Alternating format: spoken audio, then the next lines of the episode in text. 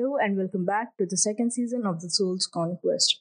I'm super excited for you guys to jump on on today's episode because we have another special creative from somewhere in this wide, wide world who is about to share their story, their journey, and their soul's conquest. As you listen to this episode, remember that we are here to inspire, we are here to create, and we are here to conquer. Now let's get on with it, shall we?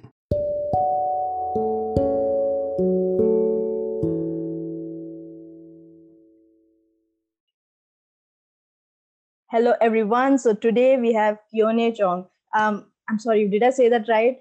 I always mess up name pronunciations. Keone. All right. So today we have Keone Chong um, here on the Soul's Conquest, the second season. He's an amazing creator, but I will let him tell you more about himself. First of all, thank you so much for coming here. How um, has your day been? Uh, it's been really great.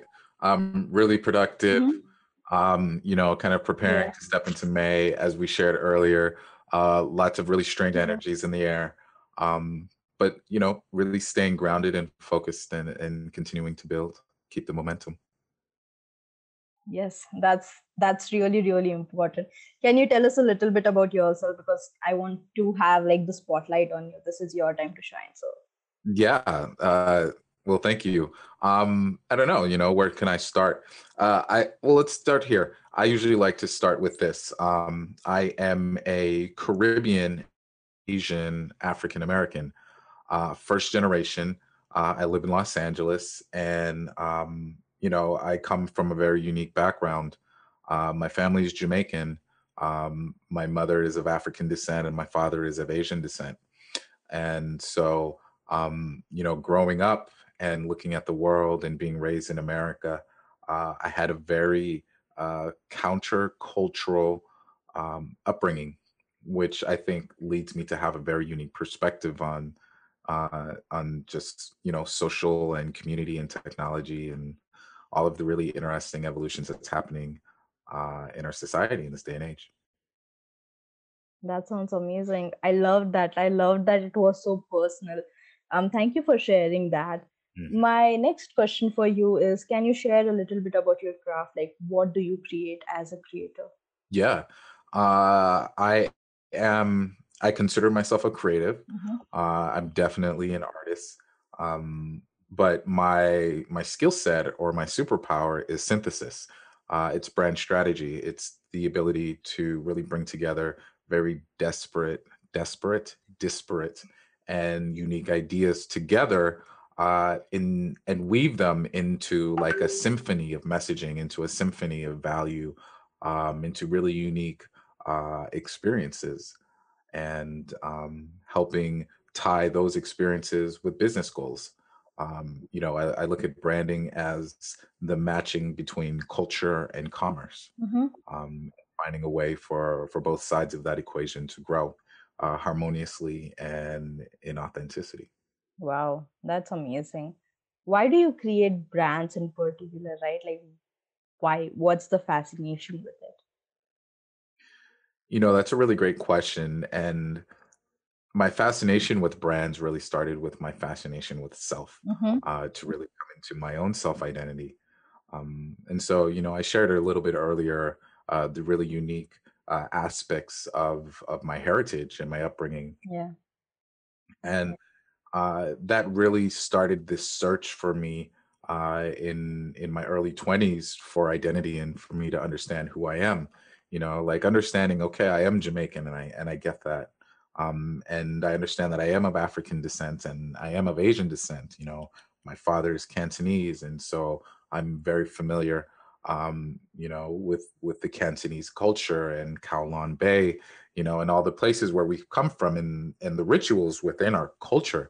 Um, but what I really wanted to understand was, you know, like what does this mean for me? Mm-hmm. How does this really define who I am, and how can I take ownership of that um, in in a culture that is so materialistic? right that that requires this uh, compulsive definition of identity through products right uh, and um yeah, it, it, it's it's you know it's really the world that we live in, and it was very confusing for me to make sense for myself. um, you know, being Caribbean, you have very different values than African Americans. Mm-hmm. And so there's, you know, there's this rift that I always experience between uh, many of, you know, my African American peers and myself. And I couldn't place it. I, I, I couldn't make sense of it. Um, but as I grew older, I started to really understand that it was, uh, it was uh, opposing values at time that really set us apart and that's what made it difficult for us to communicate at that cultural level. Yeah. Uh, but in that search for that you know sense of self and my identity um, i really started to understand culture. Um, i really started to understand identity and i started to see how that related to branding mm. how that related to building businesses. Um, you know and so uh, in my life you know my my career path started in engineering um, and then it moved into anthropology and journalism uh, and then from journalism it moved into entrepreneurship uh, and business. That's so uh, technology i'm sorry? No i was just saying that's like a crazy process and i love it. I love that journey but yeah please continue. It, it, it, yeah it's it's really unique um, and it gives me really interesting perspectives you know that that you know are, are very polarizing in this day and age um, you know a lot of uh, typical advertisers and branders um, business developers we have very conflicting views uh, in the world and how to pursue the building of businesses mm-hmm. um, because of my experience and because of my unique background um, but i revel in it and i own it you know I, I really feel like i'm ahead of the curve. Yeah. You definitely are with all the stuff that you put out um, with the DesignThrpy and stuff like that that's like a whole other thing. Um, but i have loved the journeys that you have shared over there and the journey that you have shared with me right now. Um, you've answered this question, uh, question a bit in the previous answers but if it is not too personal to ask why is it so important for you to find out who you are as a person and where exactly, if you can pinpoint, did that search start? Um. Oh, got my printer going off. All right, and it stopped. Okay, so then let, us continue. I didn't want to have that background noise while I was talking. yes. So, so let's dive into it. So the question, and it's what I'm hearing is, um, is it about identity? Like, why is it so important to know who you are? Yeah. Um, how to start that journey. Yeah. How did you start that journey? Like, um, if how did I start yeah. that journey? Yeah. so here's why I think it's important. I think it's important because uh, I think leadership is going to be leadership and creativity are going to be the I, I believe the two most important skill sets for the next hundred years. Mm-hmm. Um, and leadership, effective leadership, starts with a sense of identity and a sense of self. Right. Um, in the I, academically speaking, in the in the psychological field in America, um, they have this concept of identity being a thing that is achieved, meaning like you actually have to go through trials and tribulations yeah. to understand who your identity is. Um, and I believe in understanding your true identity, you are really anchored into your values. Um, and that allows for you to make decisions based on values as opposed to profit or fame or ego or any of these other mm-hmm. narcissistic uh, tendencies. Yeah. Um, and so when you can really enter into your values and make decisions around your values, that allows for you to build, you know, really authentic communities. Right. And um, you know, values will always lead a community. Right. And so that's why I think it's so important, particularly in the space of design. Um, you know, the most, and I learned a lot of leadership uh, lately from creatives. Um, you know, and I believe that creatives bring the probably most powerful kind of leadership that there is possible because you start with an empathy you start with an understanding yeah. um, and it's a human you know it's a human understanding and expression that you start leadership with um, now uh, now where does this journey start? Um, you know that's that's a great question and it's different for everyone. Mm-hmm. for me my journey really started in my mid 20s right. uh, but i know i you know i'm i have peers that uh, from a very very young age you know had really understood leadership and have been able to quickly accelerate in roles of leadership. Um, there are some early 20 year old mid 20 year old, you know, um, executives uh, at Facebook that are leading design, that are leading social, um, particularly in the marketing space. Uh, there are tons of really powerful young creatives and influencers that are really exciting. Uh, so, so when I think about where the the path of leadership begins, um, I think it's less about how old you are, and I think it's more about the mindset about committing to really understanding who you are, um, to really processing your trauma Mm-hmm. and your pain, Yeah. uh, because I believe a lot of uh, your values and insights come from those experiences more than any other experience. Yeah. And um, and then it's a lifelong journey. You know, it's this thing that you're always going to be on. Mhm. Um, it's not like you wake up one day and you're like, "All right, I'm going to be a leader. Let's go." Yeah. Uh, it doesn't work that way. Mhm. Um, it's it's an arduous path, and true leaders are chosen. Uh, you know, they don't they don't just say, "I'm going to be the leader." Mhm. uh, individuals reach out to them and say, "Hey, you know, uh, we respect your leadership uh, skills, and we would like for you to lead us into this new space, into this uncharted territory, Yeah. into the future." Yeah, that's amazing. Now, there was one thing that really struck with me, and I wanted to ask you. So, you say that um, creatives are better suited to be good leaders. Um, and I wanted, and you spoke about values. So, I wanted to ask you, as a creative, how much do personal values and business values overlap while you are in a leadership position? So the best leaders, uh, those values are already in alignment, Mm-hmm.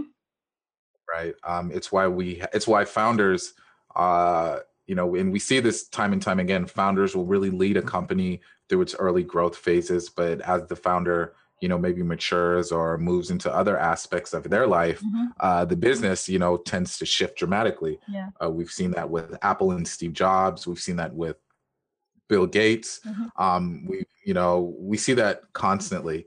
And really, what that's about is that's because, generally speaking, the founder, the one that's really driving the vision, Mm-hmm. um, and, and the people and the culture, and really setting the tone, uh, their values are in alignment with the brand Right. um, right? When you have leaders whose personal values are out of alignment with the brand, uh, that's when you start to have uh, challenges. And this is why uh, in brands and culture, you know, there's this thing called Dunbar's number, which is 100, it's approximately 150. And that means that uh, we as an individual can have approximately 150 deep relationships. right. Anything beyond that, um, things break. It's hard to scale Mhm. um, either one side looks at the relationship as disingenuous or the other side looks at the relationship as uncommitted you know there's there's all kinds of uh, opportunities for miscommunication Mhm. uh, and it's just because we can't scale deep relationships now in businesses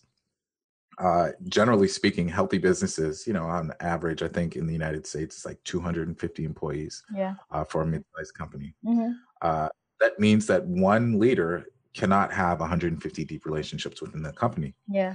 Uh, what it means is that uh, they have to entrust other individuals to lead. And so, if you're a founder and your values are aligned with your company, um, but then you hire somebody whose values are not aligned with the company, what you start to create is a dissonance, right? There, now you're starting to see gaps in the way that rituals are are expressed, the way that people feel about the company. Mhm. Um, you know, uh, sentiment drops, uh, motivation drops. Right? These are the things that happen when there's lack of alignment within the values. Um, and so it's super, super key when you are growing a company, when you're growing a startup, when you're growing a team, Mhm. that you focus on the cultural values first. Yeah. Skills, you know, and we are going, we're entering into an age where we're going to be reskilling ourselves every three to five years. Yeah. That's going to be a fact of the workplace, Yeah. and that's okay. Yeah. Um, but what will not be reskilled is values. Yeah. Who we are is always going to be who we are Right. and so we really be able to to focus on making sure that uh, who we are that allows for us to be the best that we can be Mhm. are the same values that you keep within the culture of your brands and the culture of your businesses Yeah, that's amazing.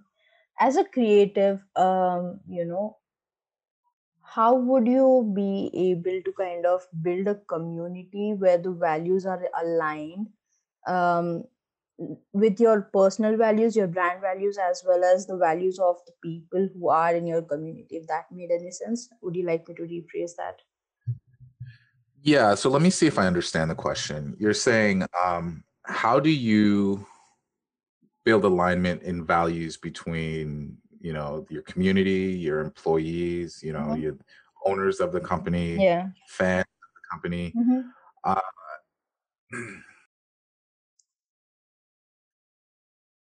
so the answer to that in my eyes is um our rituals of expression. Yeah. Uh, it is the ability to uh, take a value and to express it in an authentic way and to be able to share that expression mm-hmm. with everyone within the community and allow for the community to, to, to, then take that expression and remix it. Yeah. Um how like what does that look like um so what does that look like that looks like um what is great examples uh food mm-hmm.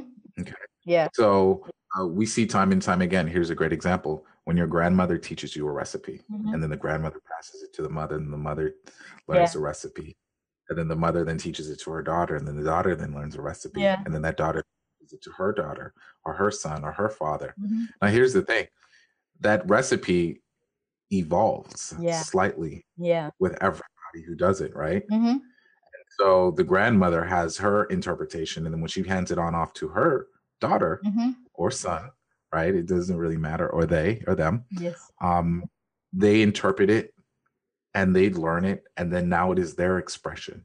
And so the values of that gets translated down and down and down the line. Um, that's a very like micro example of it. Yeah. Um, but it can happen on a mic- macro scale as well. For sure. Uh, memes. Memes are a great example. yeah. Yeah. Right?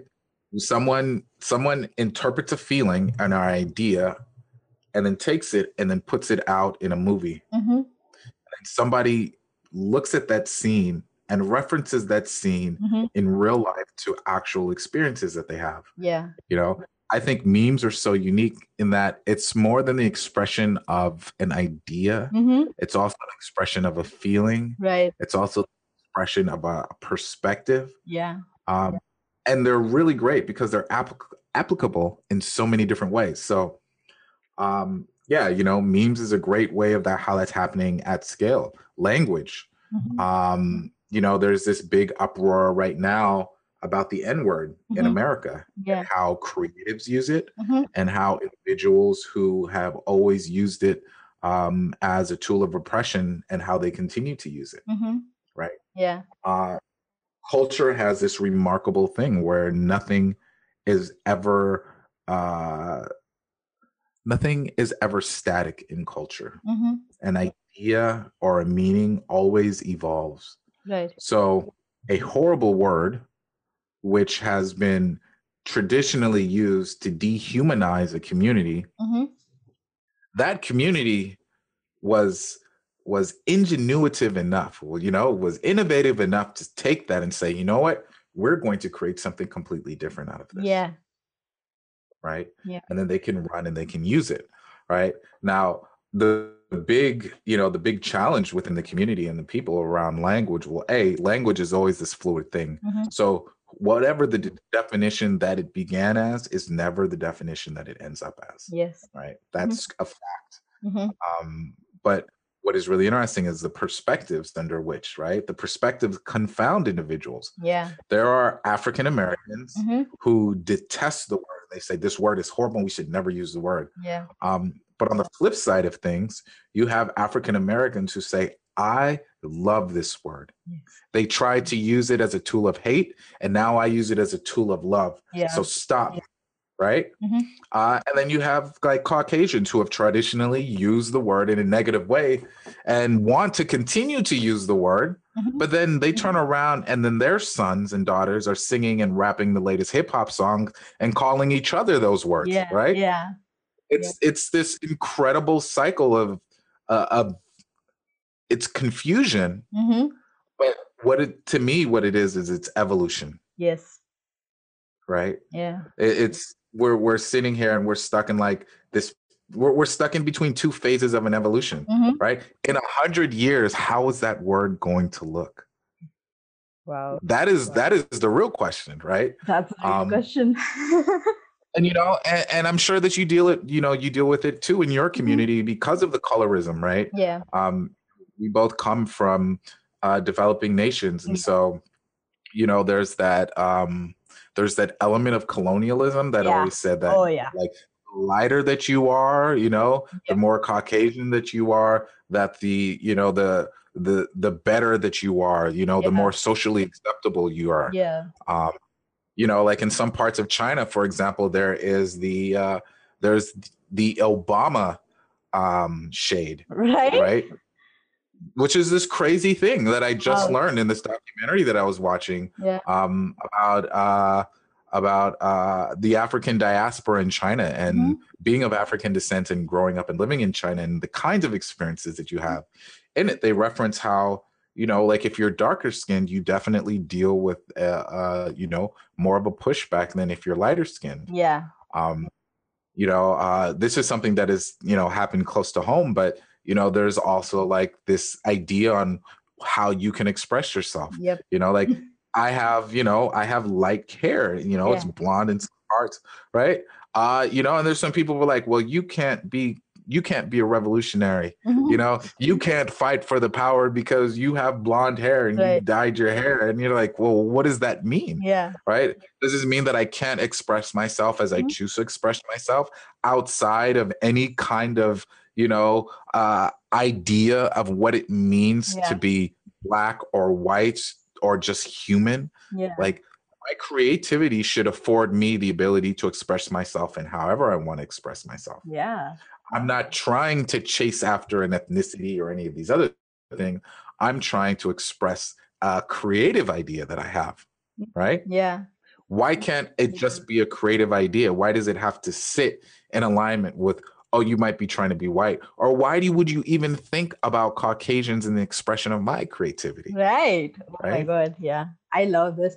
Yeah it, this is it's it's a really nuanced conversation about Mhm. creativity Mhm. um, and your ability to be yourself. Yeah. Um, and this all circles back to the original idea that we had when we talked about you know identity and what it means to be yourself yeah. and how to be rooted in your values. Mhm. uh, society is always going to be like this shifting ocean of yeah ideas and values and opportunities, good and bad, right? Yeah. It's always going to be out there. Uh, but the challenge is uh, how do you navigate that world? And you navigate that world through your values, wow right? You know, like if you, you come to a place and you're like, do I go right or left? Well, look at your values. What do your values tell you? yeah Right. Are you prioritizing people or are you prioritizing profit? If you're prioritizing profit, then you're probably easily going to go in one direction. right But if you're prioritizing people in your community, you're going to shift in another direction. Mhm. I love that. I love that was the best answer I could have ever hoped for. It was like hundred times better than what I could have hoped for.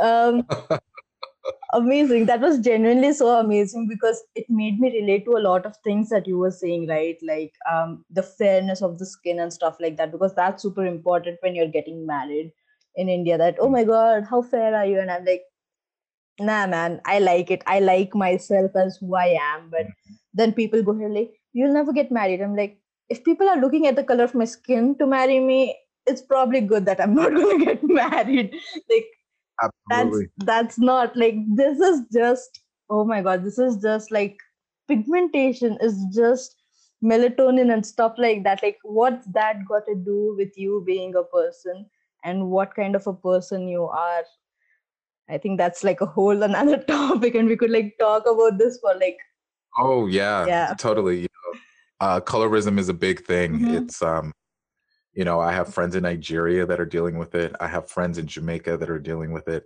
I have friends in uh, Pakistan.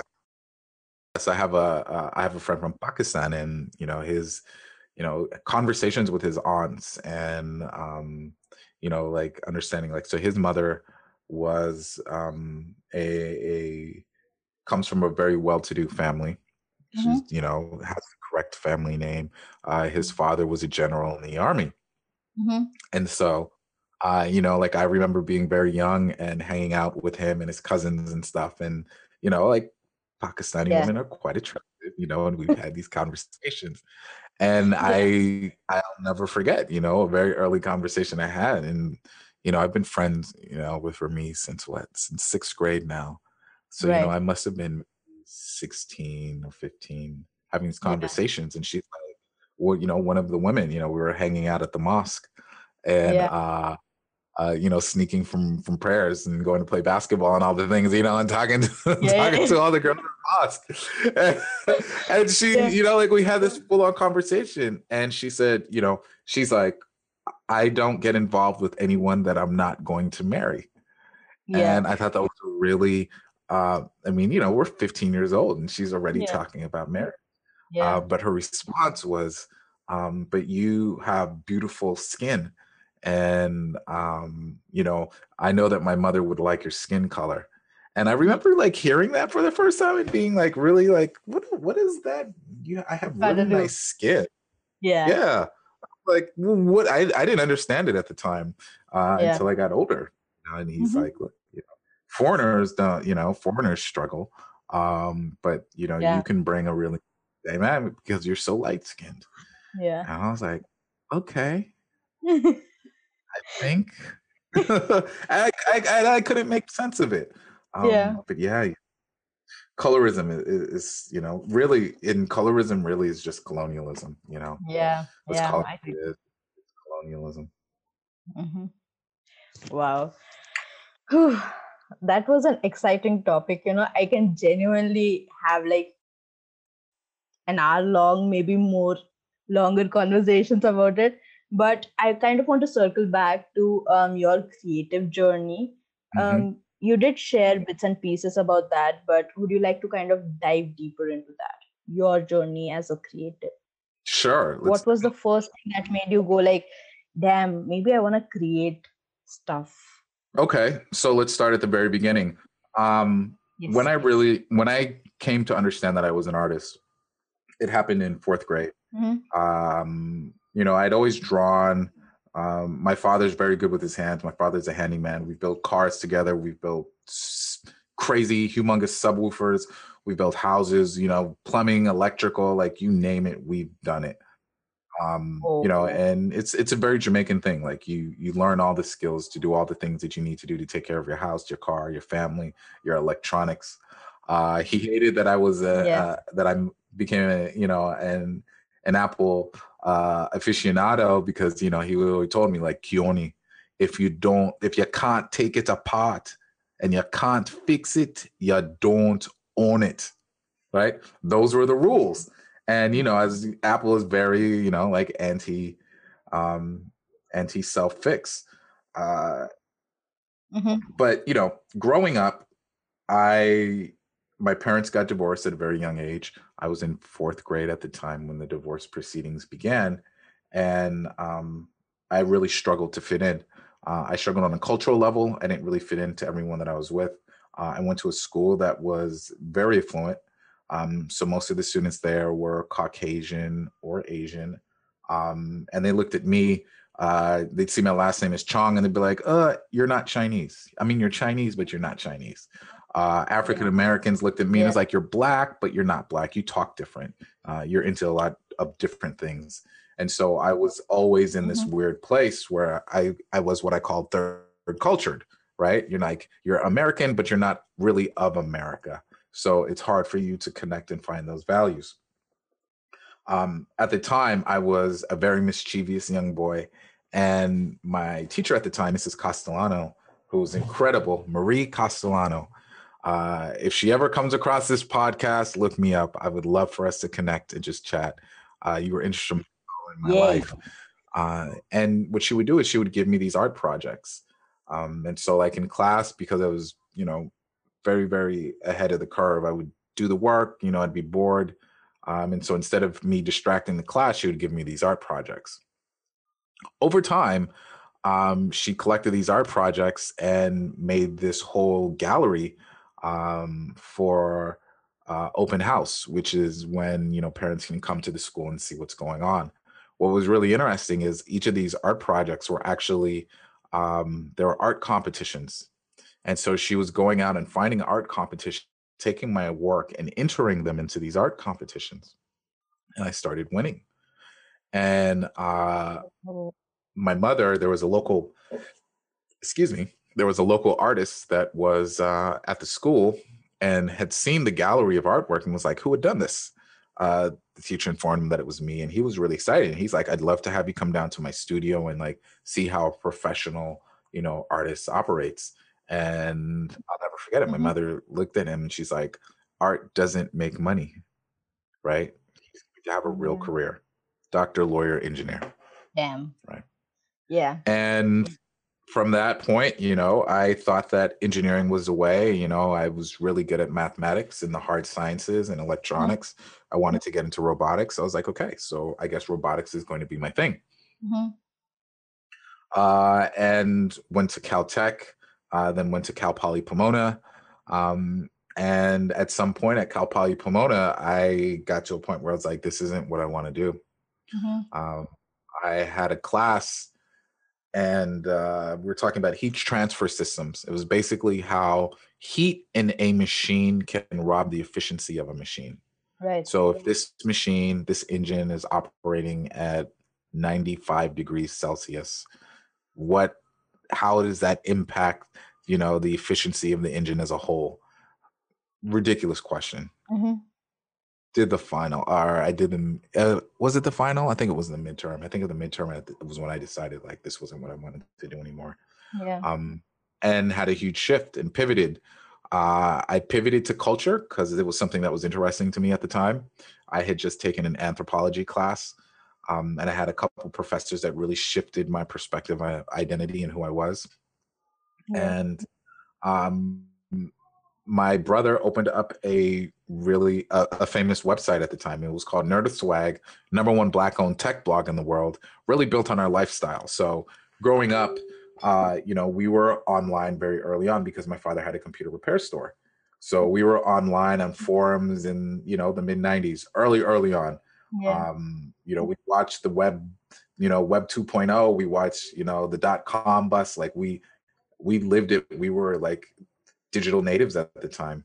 yeah. Uh, that experience with my father uh, and having that access to technology um, and then our unique cultural perspectives is what really built that website. Um, I joined my brother and supported him on it. Um, and that led to my career in journalism. From there, I went to work at LA Times. Um, I was an on air correspondent for CTV Mhm. uh, covering technology and cars and cover cool things that were out there um, in the world. And that was a lot of fun. Um, But what that taught me is it taught me the power of messaging and advertising. And it taught me that what I needed to do was actually to get behind the curtain. Right. Uh, what I wanted to learn was how to actually build the brands. hmm So, um, you know, I, I put my career on hold. Mhm. Um, my mother wanted to open up a restaurant, so I stepped in as the GM and opened up a restaurant, a Jamaican restaurant in Pasadena. Nice. Grew it up, you know, to a couple hundred thousand a year.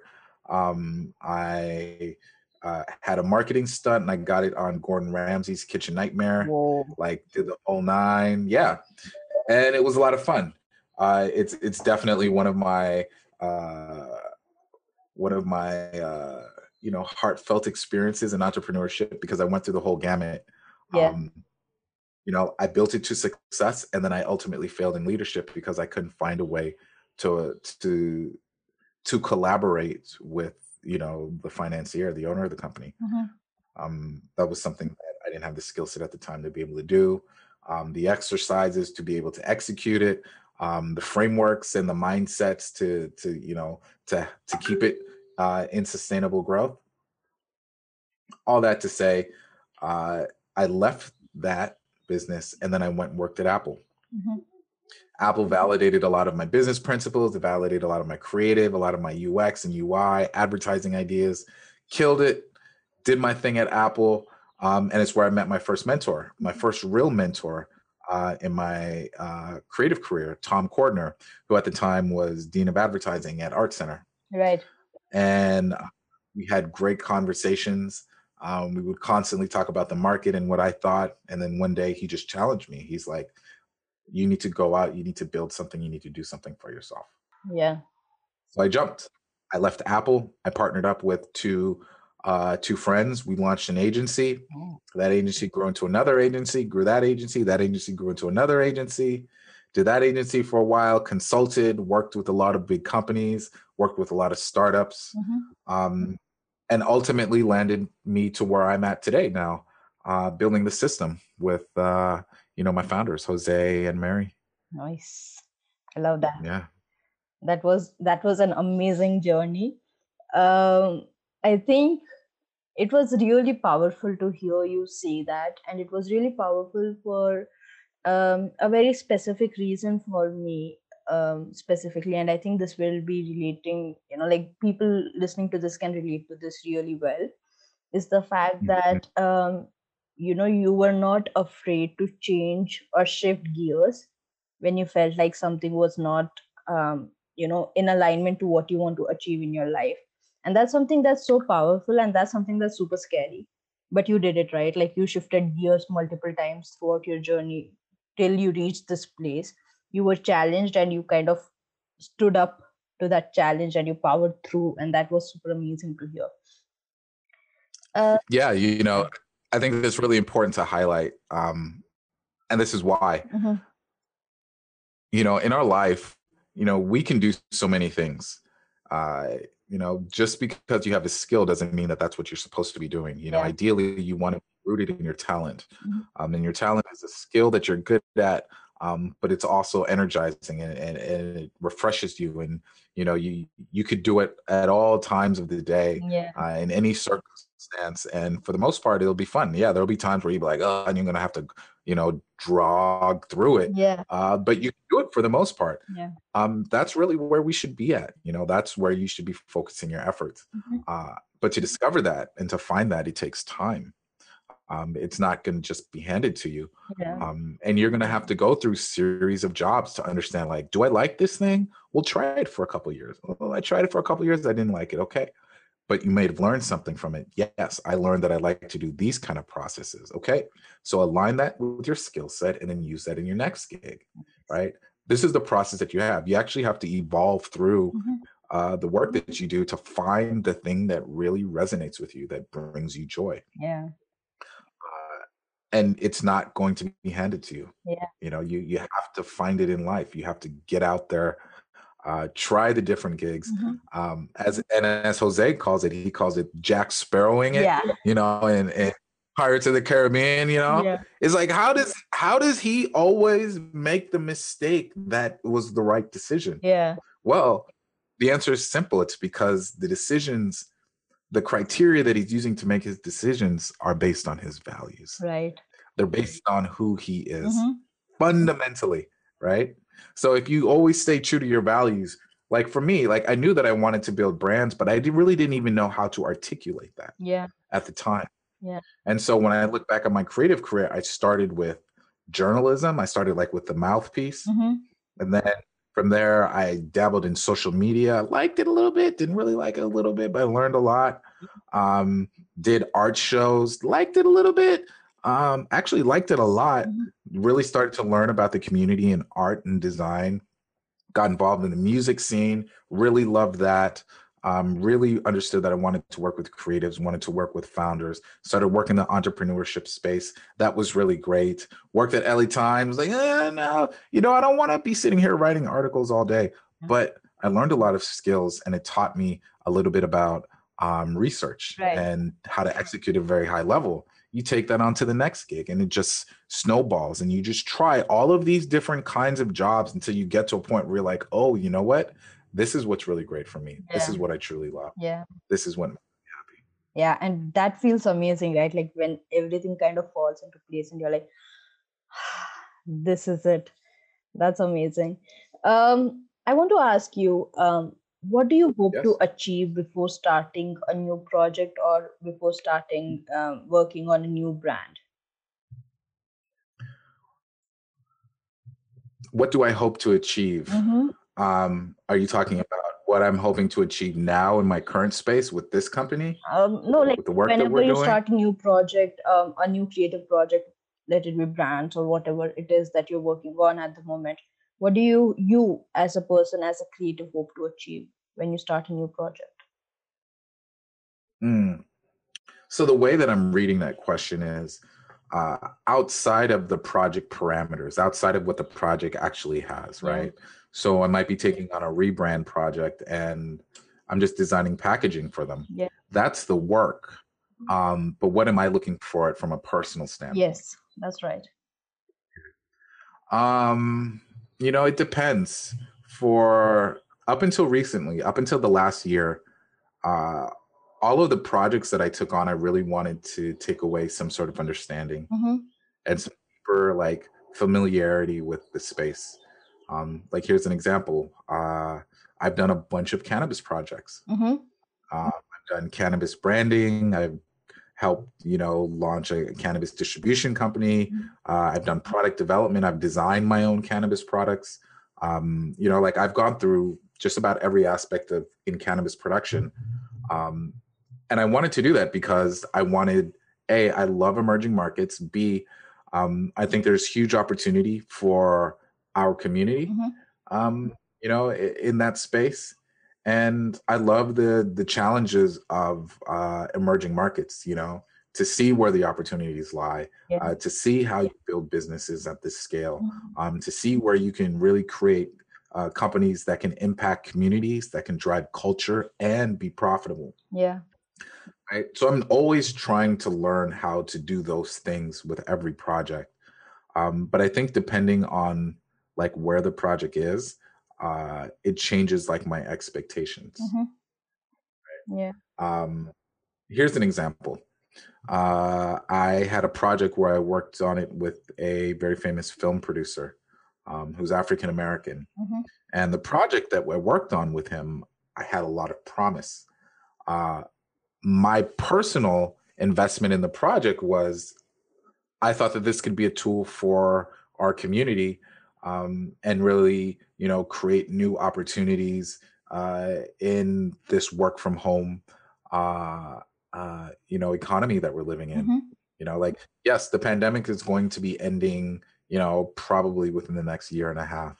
Um, Americans have, you know, ha- are definitely leading the charge with vaccinations.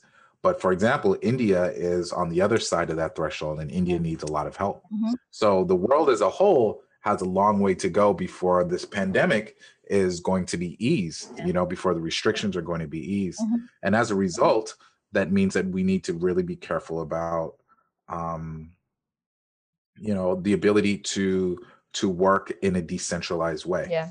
Uh, so this was a platform that I thought could really um, supercharge that effort. Mhm. Um, so yeah, you know, and and then I think just to answer the question, just in general, is that uh, out of the work that I want to do, um, I really want to to shift the culture of design. Um, I w- I want to shift it to becoming more inclusive. Yeah. Um, to becoming uh, to becoming, you know, like a, a, a what's the word? An adjective for leadership Yeah. and i think ultimately for for it to create better opportunities for those of us that have been disenfranchised Yeah. you know for those of us that are darker Yeah. uh, for those of us that have suffered under like colonial imperialism Mhm. uh, you know i'd love for us to, to step out and start creating our own legacies as cultural creatives Wow, that's beautiful. Um, what do you hope people who are viewing, you know, your project will feel like post the completion of the project? Um, so like what is the one thing that you aim for that the people will react to or um, will feel like when they view your project, any project that you're working on?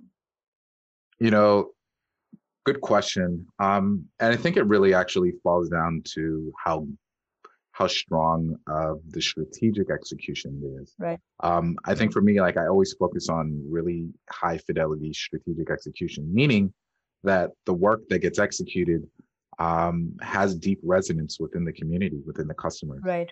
right? When a customer can look at it and be like, "Ooh, yes, that speaks to me," Yeah. right? That's what I'm trying to build. Mhm.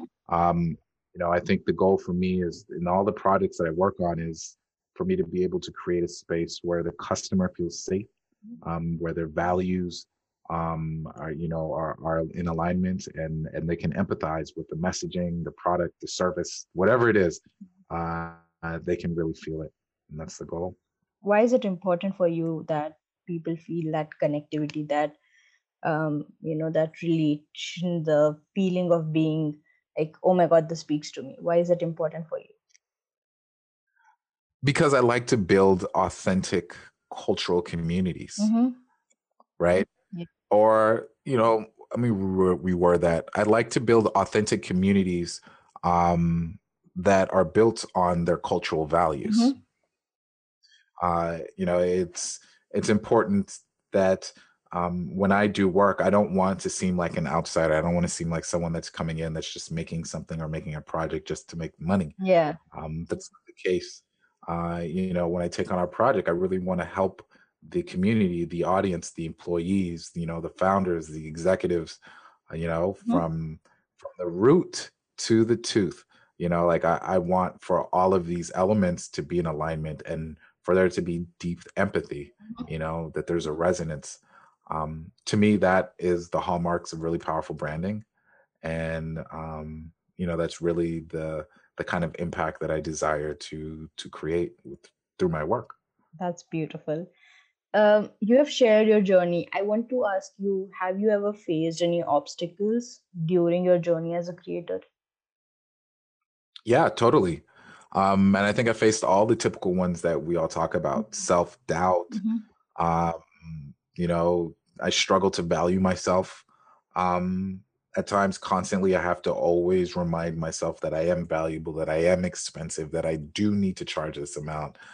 Um, you know, the the challenge of managing time, Mhm. you know, and output, um, managing energies, super, super important. Managing relationships, Mhm. You know. Uh, you know, I don't know how many girlfriends I've had that are like, look, if you don't take a real job, I'm gonna leave. Or, you know, or girlfriends like, you know, like, you know, like you're you're not working, you know, you're not taking enough pay for this, Mhm. Keone. And you know, like it, like all of those things, you know, are, are huge. Relationships and dating as an entrepreneur is a huge thing. That's a huge challenge. Yeah. Um, you know, uh, acceptance by family and parents. You know, Yeah. my mother is like, "Oh, you could have been an engineer and this, that, and the other," Yeah. and you're like, "Yeah, I could have," and I could have also been extremely unhappy doing that work as an engineer. Yeah. Uh, right? Uh, you know, these are all the the typical challenges that we deal with being a creative. Mhm. Um, you know, and I go through them. You know, I'm no special than anyone else out there. Mhm.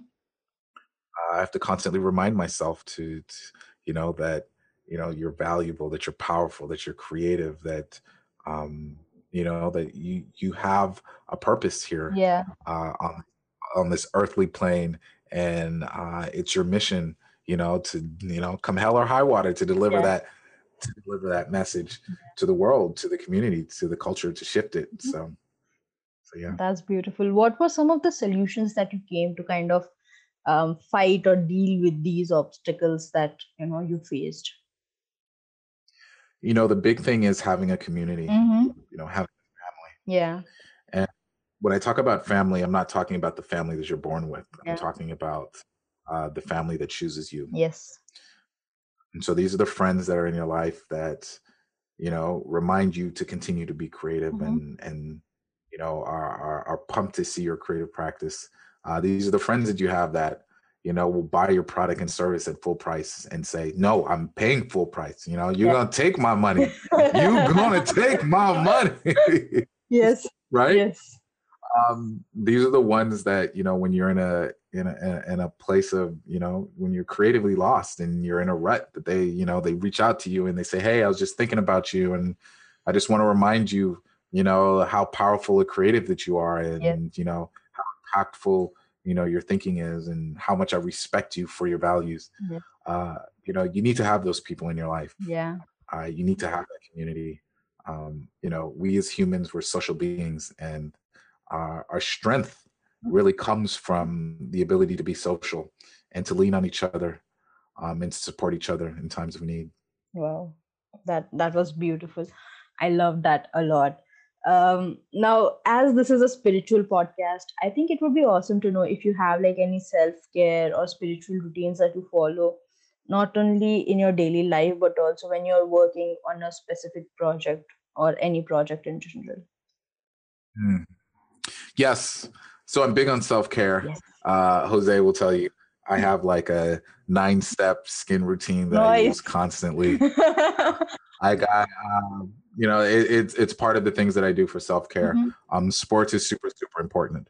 Um, you know, like I come from an athletic family. My mother was an Olympian, so Wow. um, if I go for like a week, you know, it's been about a week actually since I've worked out.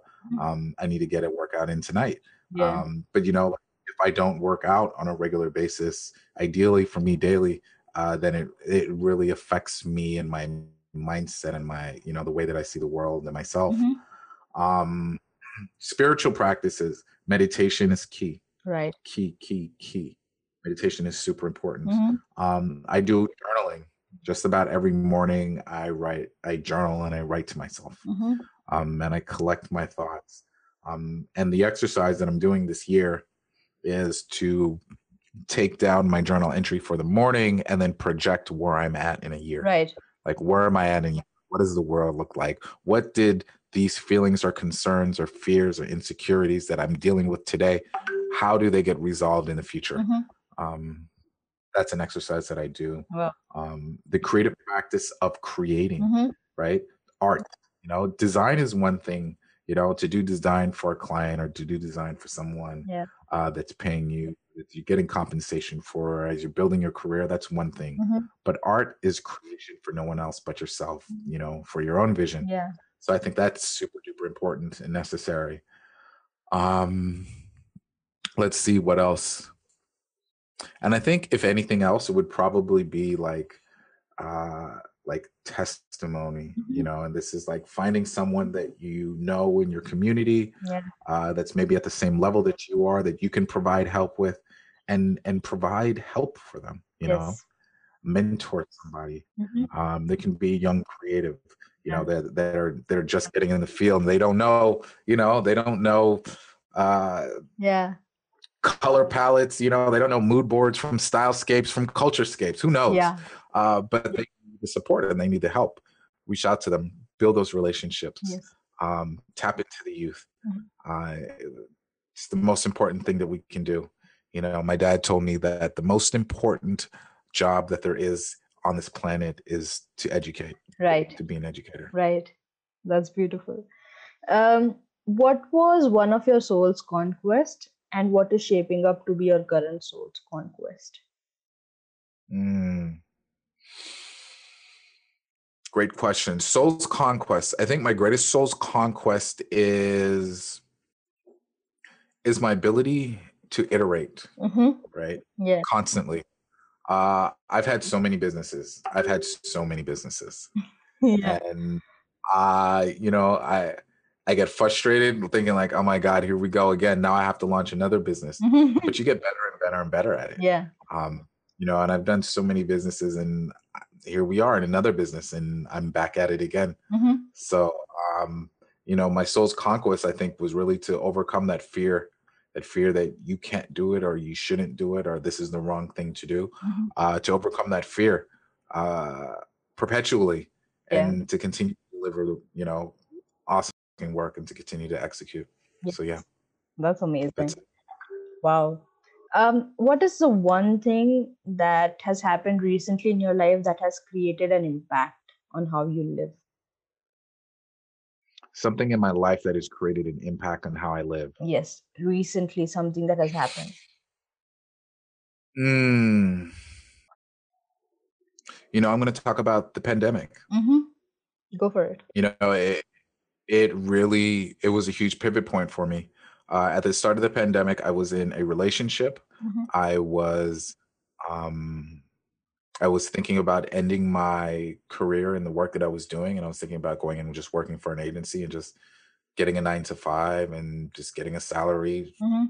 just being one of those, you know, six figure schmucks that Yes. you know, sits there and just gives up on their dreams and just like, okay, I'm going to do what's safe and builds a family. Yeah. And um, I I broke out of that, um, and I started investing in a community and I started educating, Mm-hmm. and I made the leap, and the jump, and I'm a year in now, and it's been a remarkable journey.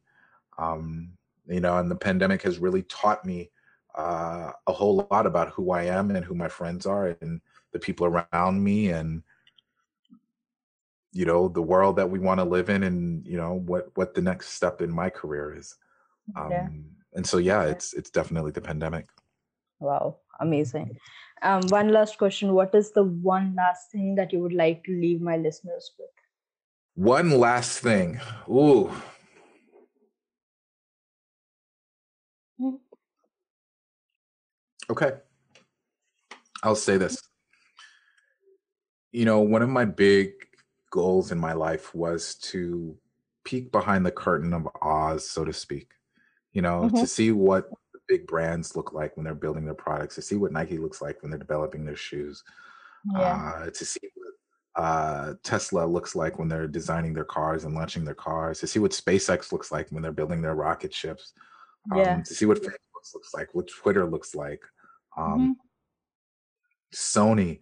You know, I, I've had the distinct advantage of being able to look behind the scenes and seeing how these companies are built and seeing how they operate. And the truth of the matter is, you know, there is no like special education that has helped them, you know, help these companies grow, to help design these products. There's nothing like unique out there. There's no special formula that's hidden.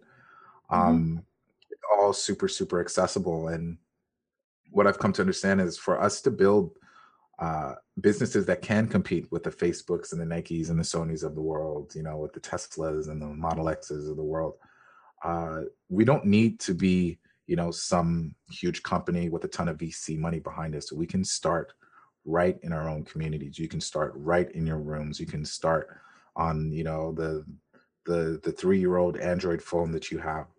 You know, Mhm. like the tools, technology for us as creatives to build the most fantastic you know products and services out there to build the most powerful companies to revolutionize the way that we live our world the tools are there now and you don't need Yeah. anything special you just need the belief you know you need to have uh the trust in your creative Yeah. um you know, the faith in your love for community and this vision and uh and the belief that anything is achievable you know the the Yeah. software that we're on the the the mic that i'm speaking on uh the, you know the product that changed my hair color the glasses that i'm wearing you know Yeah. the language that we're speaking uh Yes. you know, the, the the internet protocols that is sh- you know that is sharing this data back and forth between ourselves like all of Mhm. these things at some point or another were just an idea just an image Yeah. in somebody's head um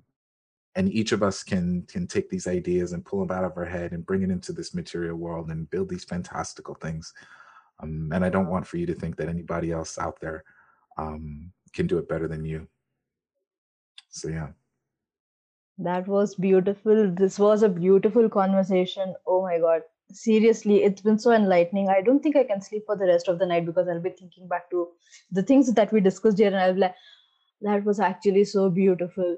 Um, thank you so much for doing this. Thank you so much for joining me today and for sharing your thoughts, your journey, your obstacles, and all the things that you did to reach where you are right now. thank you so much madhurima Yes. you're incredible I, i'm i'm honored to be on your podcast um, i'm so excited for the growth that lays in front of you um, Yay. the future's incredibly bright you know and i'm glad Thank that you're part of it Amazing. Thank you so much. Thank you genuinely so much for joining me today. um, yeah take care You all righty peace Peace.